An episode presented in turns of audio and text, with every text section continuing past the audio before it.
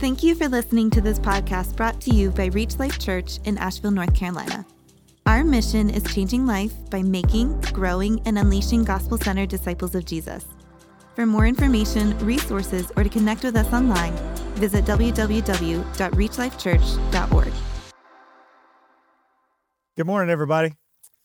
Uh, my name is Terry. I'm one of the pastors here. Super glad to be with all of you today. We've been in a series starting the first of the year where Pastor James and I have been kind of wanting to do like a uh, spiritual inventory of of ourselves and encourage you, you guys to do that as well and kind of like a spiritual checkup to begin the year and some specific areas that we feel are important and particularly important to the life of Reach Life Church. Um, so if you would turn your Bibles to Colossians chapter 2 with me today. We're going to continue the series.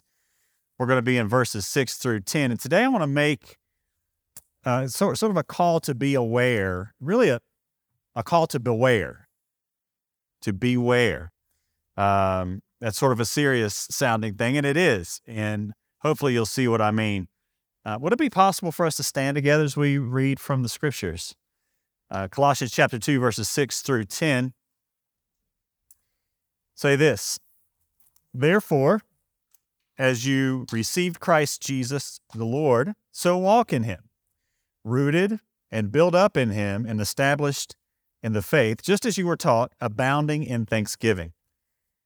See to it that no one takes you captive by philosophy and empty deceit, according to human tradition, according to the elemental spirits of the world, and not according to Christ. For in him the whole fullness of deity dwells bodily, and you have been filled in him, who is the head of all rule and authority. Let's pray one more time.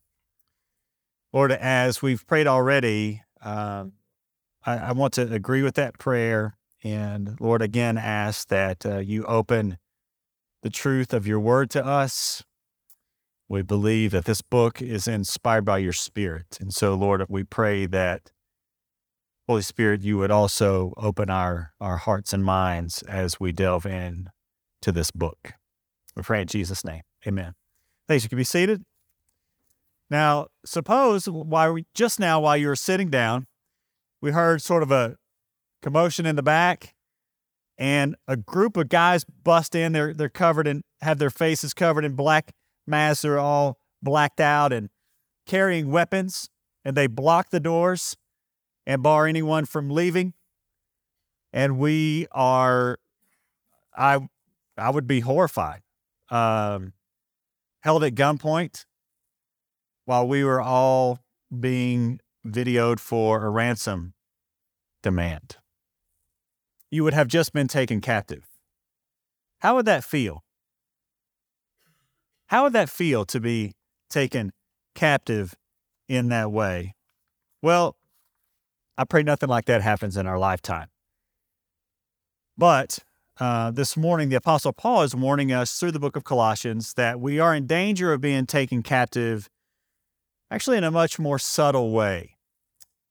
And I would say an equally dangerous way that Paul warns us about being captured in our minds.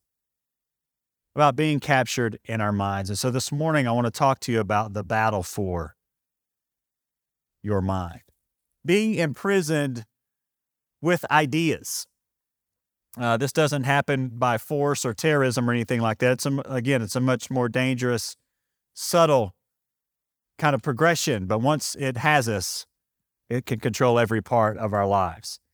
And so, indeed, there's there's a battle going on, and we're going to look today at the battle itself. We're going to talk about what's at stake. We're going to talk about how to protect ourselves um, during this battle. But before we get into look at this battle for your mind, I want to take a look at who Paul was writing to in the book of Colossians to see does it apply to us? Is it something that we need to be talking about? Well, the letter to the uh, Colossians um, found them in a dangerous position. And here's kind of what it was like uh, they had become curious about some ideas, it seems, that they had heard and had begun to follow after those ideas, being located where they were in that city. They probably had the opportunity to hear lots of different ideas, you know, sort of a melting pot of ideas about a lot of different religions and philosophies. This was a Greek city where lots of religions were accepted and people sought truth sort of on their own apart from the one true God. So that if Christians in that area wanted to hear something other than what they had been taught, they sort of had quick access to it. And it was like a spiritual buffet where truth was determined um, by what a given individual or group wanted to put on their plate, right? Versus what was objectively true. Does that sound at all familiar to you? Uh, this is very much, as far as I can tell, very descriptive of Western North Carolina, isn't it? Did you know that uh, Western North Carolina is sort of considered like, and, and Asheville in particular, is kind of like a New Age sort of sort of mecca, and like the capital of uh, paganism and New Age religions and things like that of the east part of the country. Um, Asheville, in particular, again, is one of the most religiously diverse places in the United States, and that's great in terms of tolerance, but it's not great in terms of truth. And so that's what we want to look at this morning. Our culturally, our culture, again, especially in this area, has come to see that all religions are kind of true, uh, unless it's biblical Christianity, it seems in some conversations. And actually, the culture would prefer that you have no religion at all, but that they see the highest, um, the highest ethic or the highest goal would be to actually be a spiritual person, but not religious. Again, does that sound familiar? to any of us. That is sort of the uh, the spirit of our age. That's the idea of our culture. Well, Paul's context is very much like our context, right? And further, Paul's talking to the church who's living in that context. Remember, verse six says the beginning. Therefore, as you have received Christ Jesus the Lord, he's talking to Christians, isn't he?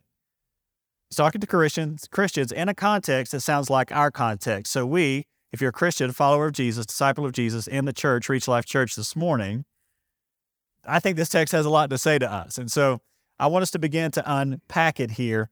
Um, I think the Apostle Paul's message applies to us. So now that we know that the Lord is talking to us, I want us to listen up because in our outline, um, it's going to be very, it's a very plain outline this morning. There's nothing profound uh, on your weekly, but I do encourage you to take notes because I think the Word of God not the word of Terry, but the word of God has some profound things to say this morning. The first thing I want us to see is, if you're taking notes, the word to the wise. In other words, what is the message? If we are wise, what is the message that the Apostle Paul is saying to us? We'll take a look at, at verse 8. He says, See to it. In other words, make sure of this. See to it that this this happens. This is a really important thing. Make sure that you do this, Paul says, or something bad's going to happen. See to it. You know, um, it reminds me. I was I was a little a little kid. Anybody get in trouble as a little kid? Uh, I was a little kid. You guys remember the stickers that they used to put on like cleaning products and stuff? Uh, Mr. Yuck. You guys remember Mr. Yuck? Only me. Only me. He's like a little green sticker, and he's like, right? Like don't don't drink this or something bad is going to happen. Well, we didn't have those in our house. Apparently, they didn't have them in your houses either. So I got into the kitchen cabinet uh, one day. I was about this old, and uh, drank bug spray, like guzzled bug spray, and so that did not go well for me. I ended up in the emergency room having my stomach pumped. You know, uh, had I seen a sticker, had someone warned me, put the, you know, now they have locks on cabinets, things like that. No, no, not back then. Uh, had I been warned, had someone stopped me, yelled me, don't drink it, grabbed my little self, don't drink that, I could have been saved from poison. Well, I think this is what Paul is is yelling to us today. See to it, stop, wait, hold on. Don't do that. Something bad is going to happen to you if if you do that. So what is he yelling? What is he saying? He says, verse 8 again, see to it, make sure that no one takes you captive. He's like, hold on. Well, if he's warning us that we're about to be taken captive, that must be a real danger. The Apostle Paul, inspired by the Holy Spirit, is yelling it to us. Some of you may have different translations than what we read this morning. You may have like the NIV or something like that, or uh, King James that says that says cheat or spoil. See to it that no one cheats you or spoils you. I don't I don't think that's the best translation. I think the ESV gets it right here it, because it literally means kidnapped. It's like the spoils of war. right? Where nations would come in and and grab uh, gold and resources and sometimes people as the spoils of war. And Paul's saying this is like someone is going to take you captive, literally take you hostage. But again, he's talking about in the in the realm of your minds. He's saying, "Dear brothers, dear sisters, take precautions. Do not be taken captive." Well, if somebody's ta- trying to take you captive, it's good to know how. How is this trying to take place? What are the the weapons being used to attempt to take us captive? That's the next thing in your outline. What are the weapons of this war? Well, he says, "See to it that no one takes you captive by philosophy and empty deceit, according to human tradition, according to the elemental spirits or, or principles, depending on your translation, of the world.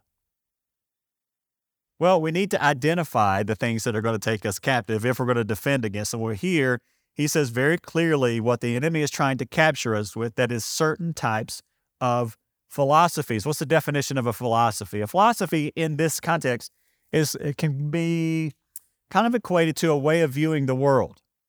This is my philosophy of life or, or something like that. It's a worldview, a way of viewing the world. So philosophies and worldviews themselves aren't bad. Doesn't the Bible present a way of viewing the world? Right? You could say I have a biblically a biblical philosophy of life, a biblical worldview. So those things aren't bad in and of themselves, but Paul specifically says there are certain kinds of philosophies or worldviews that we should be careful not to be deceived by. And he specifically says these are philosophies or worldviews that are according to human tradition, according to the elemental spirits or principles of the world. So you may say, you may be asking, well, I get human tradition, maybe, but what what does it mean, human tradition and principles or elemental spirits of the world? Well, again, that phrase elemental spirits or principles, depending on your translation, in the original Greek is just a one single word, and it's stoicheia, right? Which literally means something that is part of a larger set. You're like, well, so what? um, and in this, in uh, the New Testament, it's used to mean three different things. And I want you to to listen here. This is a little bit of Bible study, but but listen here. This is important. The word is used to mean three different things. In some places, it means evil spirits that control earthly things.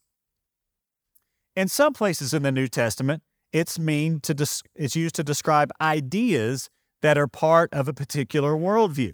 So you have beings that are part of a spiritual realm, you have ideas that are part of a particular worldview, and in some places, it means the basic physical components that the universe is made of, which back in their day would be like wind, water, earth, wind, and fire, right, Todd?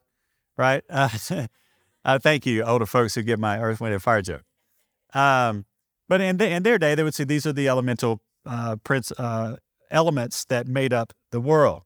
So let's take these one by one. What, which one is Paul warning about? Is Paul saying, don't be taken captive by evil spirits?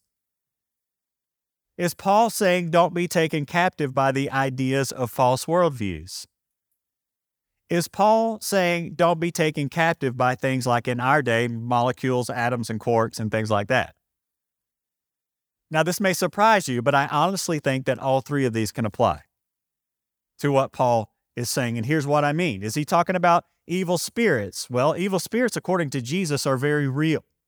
We have a very real enemy, and he has very real other spirits who all hate our souls because we are created in the image of God and they want to destroy us because they hate the Lord. Right? Uh, according to Jesus, those things would, th- those beings would seek to take us prisoner. You know, the Apostle Paul warns his young protege, Timothy, in 1 Timothy 4. He says, Now the Spirit, that is God the Holy Spirit, expressly says that in latter times some will depart from the faith, catch this, by devoting themselves to deceitful spirits and the teachings of demons. So, Paul here in his message to Timothy tells Timothy how it is these evil spirits lead people astray. They are deceitful. They teach people false things to lead them away from Christ. So, you see how these first two options are married, aren't they? both evil spirits and false ideas. Now, notice how um, you may have noticed how all the false ideas about God, false ideas about who we are as humanity, false ideas about sin, heaven, hell, and truth itself all reduce mankind and God to being merely either the earth or the universe. You may, ha- may or may not have noticed this. On the one hand, you have naturalistic false uh, ideas that say there's no God, right? That there's only elemental particles of the universe, right? You don't have a soul. You're just you're just uh, you're just you yourself are just a mix of elemental particles. You're stardust, right? Of of the universe.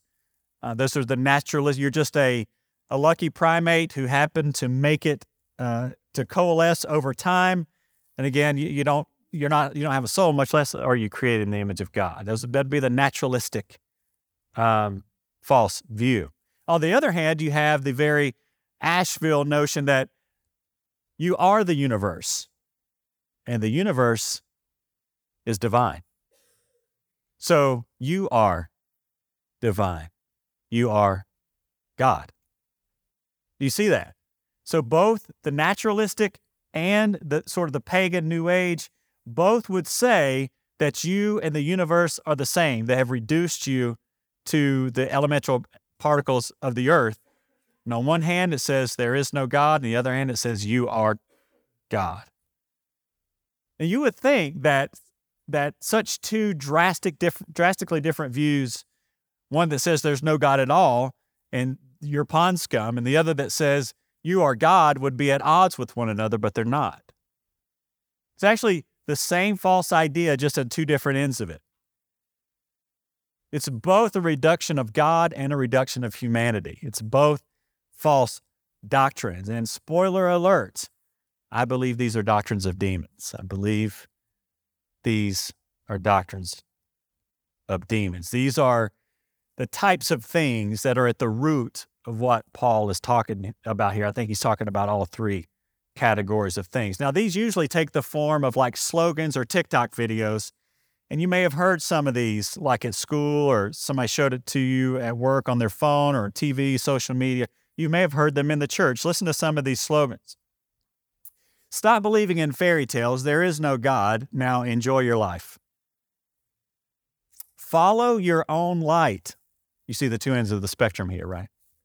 Every person has their own truth. It's up to them to follow. It's more about being your authentic self. All religions are basically the same. We all pray to the same God. We cannot tell someone their belief is wrong. That's intolerant. Manifest your destiny. Put out good vibes in the universe, and the universe will bring bring them back to you. Maybe you've seen some of these. Asheville is like the the the uh, world capital of bumper stickers. If you guys ever noticed, and it's always on the back of a Subaru. No, no offense to my wife. She, she drives Subaru. Um, but I'm sure you've read some of these bumper stickers. You know, like the earth doesn't belong to us, we belong to the earth. Love your mother. Speaking of Mother Earth. In dog we trust. Dog is love. Love is love. We still chant. Right? Have you seen these slogans? Right? Uh, they there are worldviews underneath and behind that form these slogans, they aren't just slogans, they are worldviews. These are all examples of a way of looking at the world where there is no creator God. Nature or the universe is all that there is, and you are either a cosmic accident or you are, in fact, God, and you make the rules. Um, again, you may think that those are opposite one another, but they are different perspectives of the same false teachings. Um, the reason that you can know that is because if you notice, this naturalistic and spiritualistic, for lack of a better term, worldviews both have a common enemy. Have you noticed? Christianity is the common enemy of these two worldviews. Sort of the enemy of my enemy is my friend. Now, sure, they have disagreements, but the, the real enemy would be Jesus. And so this this seems like if you've ever read C.S. Lewis's Screwtape letters, where the demons see the real God as the enemy, who want humans to see the real God as the enemy too. This is this is the upside down world that we that we live in. These are all examples of philosophy that are according to human tradition. Okay, we talked about the elemental spirits or particles of the world. What does it mean according to human tradition? Where can we go in the Word of God and find out the beginning of human tradition? Any guesses, Bible students? Yes, Genesis. Thank you so much. We can go back to our first parents, Adam and Eve, from whom all humans are descended, and see the tradition of humanity, of, of mankind. The tradition of man is to exalt himself or herself into a position of authority over God. That's our tradition. And that was the result of the false teachings of an evil spirit, of the evil spirit, wasn't it? You see where Paul is, is lacing all of these things into what he's saying. This is why, by the way, you see the resurgence of things like Satanism, where the enemy, Satan, has made them think he's not real, and neither is God real. Uh, rather, mankind is in essence God, and we get to make our own rules. You see how that works. Satan doesn't care if you don't believe in him, as long as you don't believe in the real God who's actually there. Well, you may have noticed that when we are the determiners of what's right and wrong, everything that we want is suddenly right. And the things that we don't want are suddenly wrong. Isn't that convenient? Again, this, by the way, is a religion. It's the religion called humanism. And again, that's the human tradition, and it started in the Garden of Eden. Obviously, in a, even in a perfect environment, our, intent, our tendency is to become humanistic, to look at ourselves for the answers and for salvation. The worldview that follows the tradition of men eventually pushes God completely out of the picture. This is what Paul is talking about when he's saying, do not be taken captive. See to it that you not be taken captive according to these things, because there's very little difference in having God be whatever you want God to be and there being no God at all. So Paul is warning us worldviews that deny the real God always lead to death, have you noticed? Either the real death of human beings, like physical death, or, you know, history has demonstrated uh, that views that deny the real God who's actually there all lead to the, the same things. It could be physical death of, of individuals, the death of societies, and ultimately death and separating individually, uh, spiritual death and separating individuals and societies from the God who made them. Therefore, verse 8, we return to the scriptures. He says, See to it that no one takes you captive by philosophy and empty deceit, according to human tradition, according to the elemental spirits of the world, and not according to Christ. In other words, these philosophies and worldviews are human tradition. They're the doctrines of demons. They are not according to Christ. Paul is creating a, a, a, line in the sand. Here is truth. Here is error. Do not be taken captive by this is not popular teaching, by the way, in today's society. You can't draw stark lines of truth and error. Well, the Holy Spirit of God through the Apostle Paul is doing that this morning for us. A worldview according to Christ, one that which is true would be a worldview that is based where? Where would you find such a thing? How about the Word of God? How about the Word of God? We, we have right here as one of our first descriptors biblically rooted. We want to be rooted in the Word of God Himself, whether we're talking about science or politics or ethics or history or anything else we want to have our lenses that through which we view the world to be the Word of God. And so we take care not to be deceived, hopefully, in any area of, of life. And here's a controversial statement to go on the offensive against these types of worldviews, to go on the offensive in the arena of ideas. Now, um,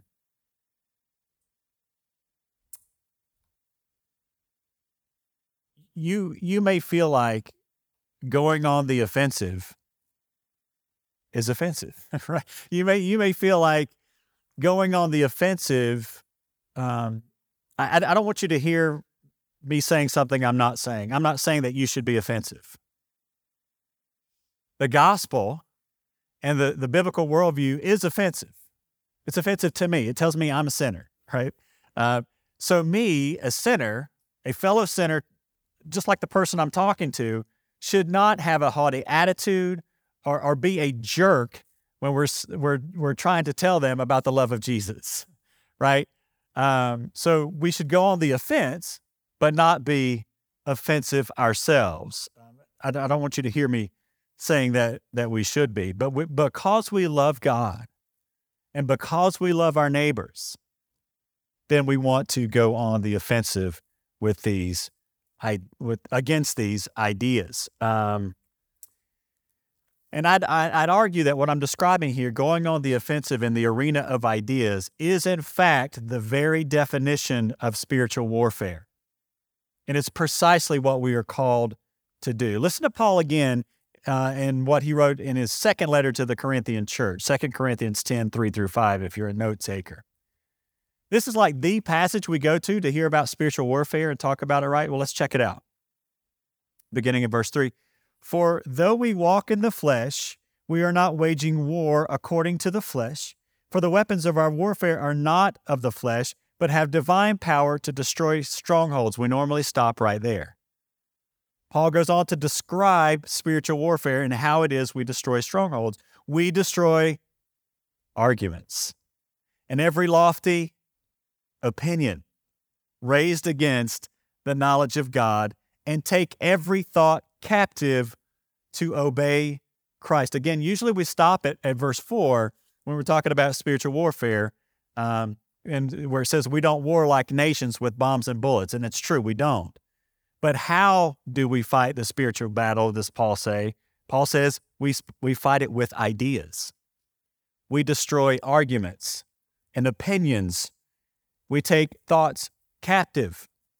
Uh, notice, though, if you're a note taker, we cannot destroy false ideas if we ourselves are deceived. We cannot fight the battle if we ourselves have been taken captive. That's why Paul's warning this morning. That's the point.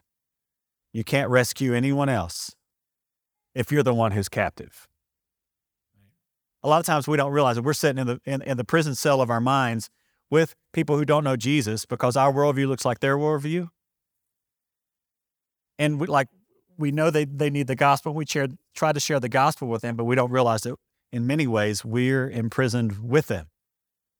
And so the gospel doesn't make sense to them when it comes out of our mouth based on the other things that they know we believe or how we live. So you may say, man, we're Christians. We're not in danger of thinking these things, much less acting um, according to any of these thoughts or living by them. Um, well, there's some statistics. Uh, let, me, let me get just a, a, little drink of water here. I was I was singing praises too loud out here at the beginning. Those of you around me are like, yeah, you were too loud. If you're on key, it'd be different. Um, these statistics are back from when I was a church planter, and so they, they've they've aged a little bit. But the bad thing is they've they've gotten worse. But but listen to this. The Barna Research Group conducted a national survey of adults and concluded that only 4% of adults have a biblical worldview as the basis of their decision making. Now, if you look out in the world, you may not be surprised at that, that there's only 4% of people out there who have a thoroughly biblical worldview.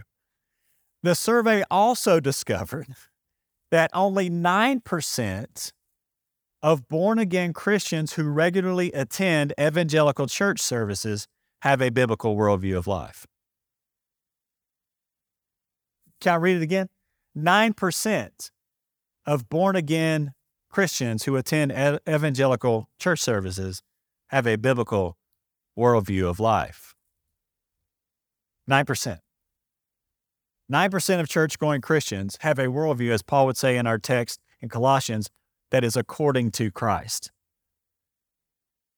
Again, th- these stats are, are even worse now. Um, but it, it makes me uh, think of an account. There's a there's a woman named Nancy Pearcey who a while ago wrote a, a, an incredible book called Total Truth: Liberating Christianity from Its Cultural Captivity. She tells a story of a of uh, a girl named Sarah, as a young practicing Christian, and she worked for years as a counselor at Planned Parenthood, and she didn't try to talk women out of what they were going to do, uh, but she was kind of content to make sure that they knew what they were doing.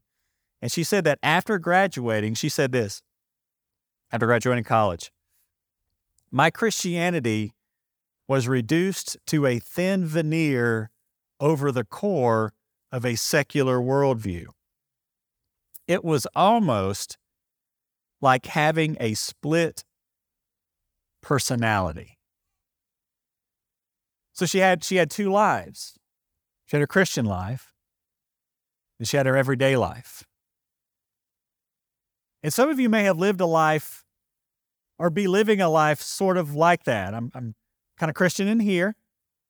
I go to my job, I go to my team, I go to my school. That's kind of my, this is my real life and this is my, my Christian life in here or in uh, MCs or, or something like that. And, and she had, and maybe you have, or you know someone who has experienced like the, uh, um, a, a worldview that is not according to Christ has, has crept in underneath sort of this veneer. Like I, I, I'm a pretty moral person. I do the right things. I say the right things. I, you know, whatever. But like kind of inside, I didn't know that there was like erosion taking place in the battle for my mind. You know, everyone has a worldview, a view of the world. But rel- again, according to these statistics, relatively few people, even Christians, have a worldview that is according to Christ.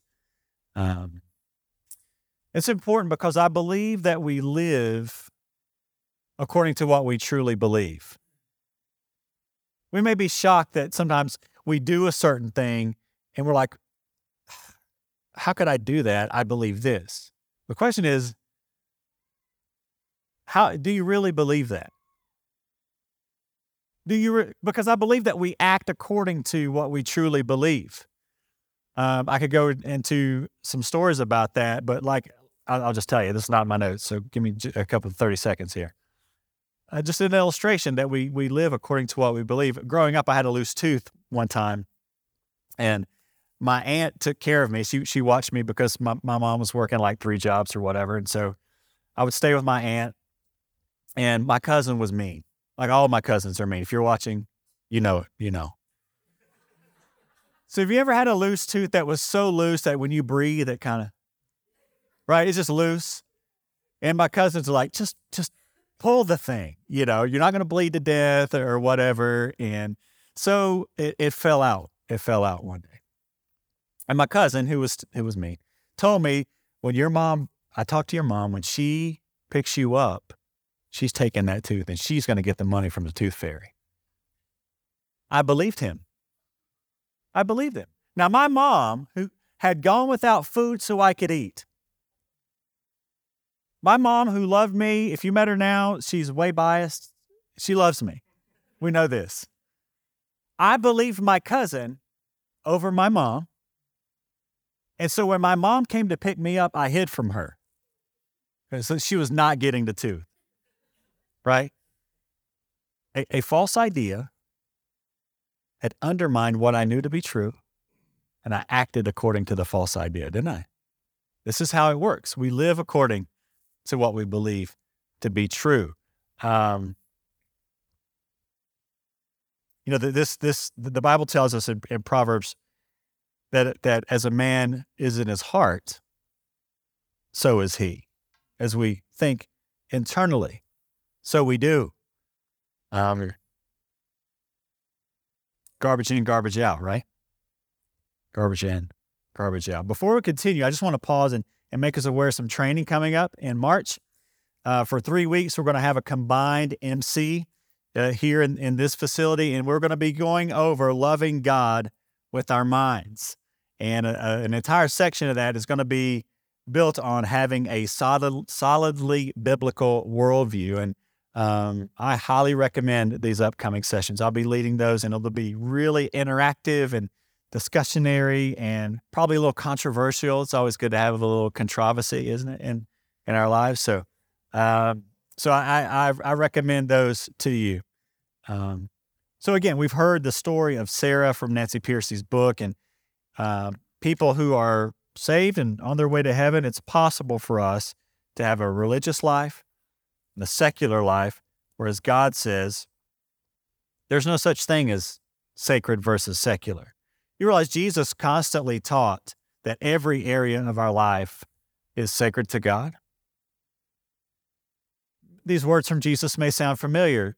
You're either with me or against me. You're walking in light or darkness, right? This is, this is the mode of Jesus. Every area of our life is sacred. And if we fall prey to false thinking, then it produces death in our lives, spiritual death, and in the lives of those around us. Uh, so we want to have a good defense to not be taken captive. When we want to have a strong offense, not be offensive, not be strongly offensive, but a strong offense so that we can rescue and protect others and lead them to the truth. Well, we've seen the battle that's taking place in our minds. We've taken a look at the weapons. So, how do we do this? What's, what's the, the way forward? I want you to look at the way of the worthy. The way of the worthy. The passage shows us kind of the path forward, how we should walk in, in verses six and seven. He says, Therefore, as you receive Christ Jesus the Lord, so walk in him, rooted and built up in him and established in the faith, just as you were taught, abounding in thanksgiving. This is the verse. These verses are. It's a very simple formula here, but I think it's very effective. Um, it's because you know Jesus Christ is Lord and you have received Him. You're, you're saved. You're you're in right relationship with God. And verse nine tells us He's God. Trust Him with all your life. Walk in Him. That means live daily according to His word. Be biblically rooted. First, you have to you have to know the Bible to be rooted in it, and then obey it. Peter calls the Bible a lamp shining in a dark place. In other words, without it, it is dark. The Bible is all we have. Romans uh, 12, 2, if you were here, part of our Roman study says, We are transformed how? By the renewing of our minds. So realize that your mind is being changed by something. How can we be sure that our minds are being renewed by the Word of God? I want to read you um, that Second Corinthians 10 passage that we were in earlier from a paraphrase called The Message. I don't, I don't read it in, except for devotion because uh, it's more like a commentary than a, a, translation, but I think he captures it well here. Second Corinthians 10, 4 through 5. Um, Listen to how he words it. The tools of our trade aren't for marketing or manipulation, but they are for demolishing that entire massively corrupt culture. We use our powerful God tools for smashing warped philosophies, tearing down barriers erected against the truth of God, fitting every loose thought and emotion and impulse into the structure of life shaped by Christ. I think that phrase there, every loose thought, every emotion and impulse in our life structured by Christ. How would you do that? How would you be able to do that? Is that is if every emotion, every loose thought, every impulse is clicked in with the Word of God. If we are biblically rooted, we must be biblically rooted. In other words, the Bible has to be the fertile soil of our thoughts. It has to be the fountain of our emotions. It has to be the unwavering guide for our actions. And we have to make sure that every area of our lives are formed in that way. And so we have to constantly be training our minds for this spiritual warfare, constantly equipping ourselves. Look at, look at verse 7. He says, You've been taught, essentially, he says, You've been taught the true way and be thankful for God for that and live in it, right? Be rooted and built up and established in it. You've been taught, you know the truth, walk it, live in it, live it out. Um, the question would be just for you this morning is it the practice of your life to train your mind biblically? Let's just be honest. Is it the practice of your life to be training your mind. Here, here's, here's a few questions to, for you to ask in your heart.